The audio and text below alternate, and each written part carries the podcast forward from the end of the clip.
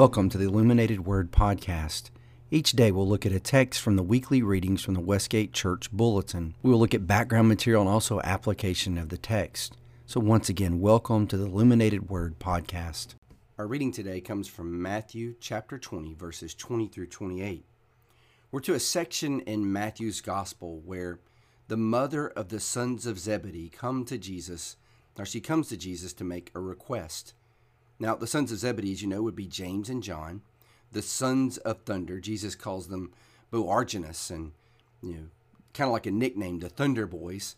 Um, they may have had uh, really bad tempers. We're not real sure about that, but she comes to Jesus and makes a request, and this looks like uh, someone, uh, a servant coming before a king. She's going to kneel down before Jesus and make her request. So she understands that Jesus is the Christos, the Christ, the anointed one, the Messiah, uh, the Davidic type king. So she's going to treat him as a king when she comes and makes this request.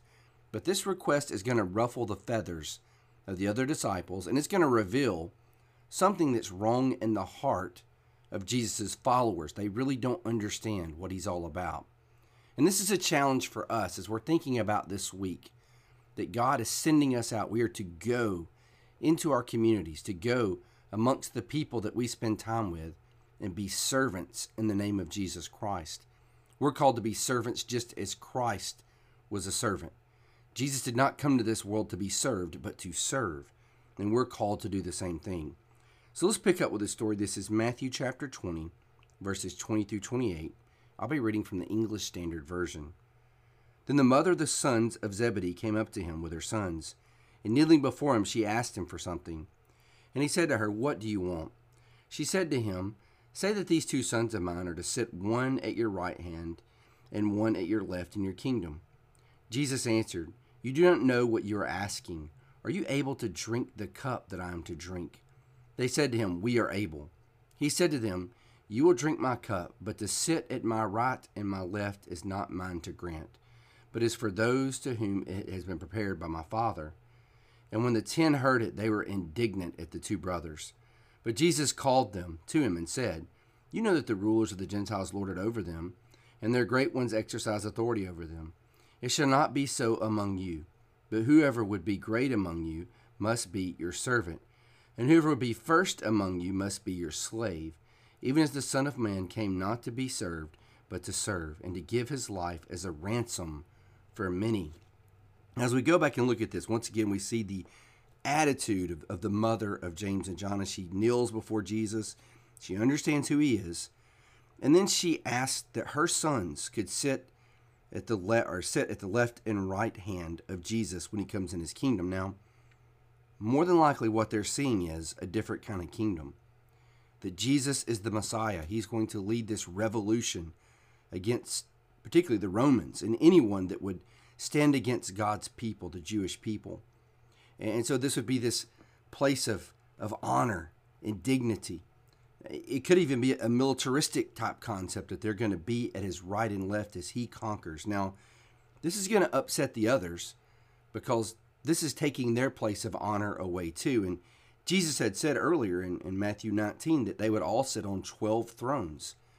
So Jesus had this egalitarian view that there would be 12 thrones and they'd all have this equal authority, and they're asking to have greater authority. So this upsets the other disciples. Now, I want you to think for a minute who will be at the right and left hand of Jesus eventually? As we get to the end of the Gospel of Matthew, when Jesus is finally enthroned, when people realize who he really is, you know, the King of the Jews. Think of the titulus, the sign that is on the cross. That, that's really the first time in Matthew's gospel that we see for everyone in the world to look at that Jesus is the King of the Jews. And so at his enthronement, so to speak, it will be the cross. So they do not want to be his right, at his right and left hand. That will be the two thieves on the cross. This is a, a different way for Jesus. They don't understand. And he talks about the cup that he is to drink. And this is the the cup of suffering and the cup of wrath. You can go back to Jeremiah 25 and the book of Ezekiel, and you'll see that there's this cup of God's wrath that we poured out against unrighteousness and the rebellious nations. And Jesus drinks that cup. He takes the cup of God's wrath on our behalf. So they don't understand the cup that Jesus has to drink. Then he talks about this concept of, of how it's going to be in the kingdom. When he says, You know that the rulers of the Gentiles lorded over them, there is this concept of a pecking order. Now, Jesus is not against the social order. You've got to have structure and order and authority, but it's how that authority is exercised among the Gentiles. There's this top down to bear down on those below. And Jesus says it's not going to be like that in his kingdom, that we are going to be servants. He uses the word here diakonos, that we we use the word deacons in churches, uh, people that, that serve. It's just a, a person that, in general, is a person of service that serves others. And he also uses a stronger word, doulos, which is the word for slave. So he says, you know, you're going to become like a slave, the lowest on the pecking order. You're going to humble yourself. It's not about your agenda, it's not about you having power over others. You are here to serve because I came to serve. We take our marching orders from Jesus. He is the Son of Man. And when he says Son of Man, that's an exalted term. That's not a lesser term. When you go to Daniel 7, we see this concept of the, the Son of Man who will ascend up to the Ancient of Days in the clouds, and he will be given all dominion and authority. He will have power. So the Son of Man is this powerful ruling type concept. And he's saying, Hey, I'm the Son of Man, but I came to serve. Even though I have all dominion over everything, I came as a servant. And he came to give his life as a ransom for the many. Now, people that, that look at this passage carefully realize that there's echoes back to Isaiah 53. In this passage, it's got Isaiah 53 ringing in the background. And the reason that's important is Isaiah 53 is a prophecy some seven or eight hundred years before Christ came, about the suffering servant, the one who would uh, be crushed for our iniquities.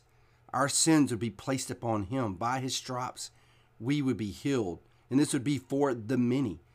So, Jesus being this ransom, think of the money being paid to secure the release of a slave. There's this rescue uh, that's taking place here.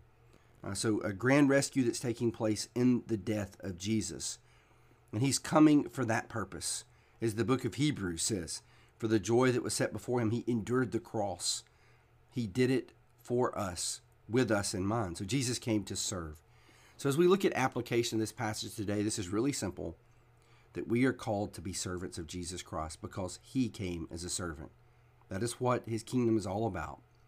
So as we think about our lives and, and, and going forward in these coming days, let's go in the spirit of Christ Let's go uh, within our families, within our workplace, uh, within our recreation, and look at the world this way that others people's needs are more important than my own. How can I be a servant to those around me? As we always do, we're going to read through the passage one more time. Matthew chapter 20, verses 20 through 28. Then the mother of the sons of Zebedee came up to him with her sons, and kneeling before him, she asked him for something. And he said to her, What do you want? And she said to him, Say that these two sons of mine are to sit one at your right hand and one at your left in your kingdom. Jesus answered, You don't know what you are asking. Are you able to drink the cup that I am to drink? They said to him, We are able. He said to them, You will drink my cup, but to sit at my right hand and at my left hand is not mine to grant, but it is for those for whom it has been prepared by my Father. And when the ten heard it, they were indignant at the two brothers. But Jesus called them to him and said, You know that the rulers of Gentiles lord it over them, and their great ones exercise authority over them. It shall not be so among you, but whoever would be great among you must be your servant, and whoever would be first among you must be your slave, even as the Son of Man came not to be served, but to serve, and to give his life as a ransom for many. Well, I hope this reading today has challenged you to have the heart of a servant, and I pray that you have a wonderful day. Hope to see you back again tomorrow.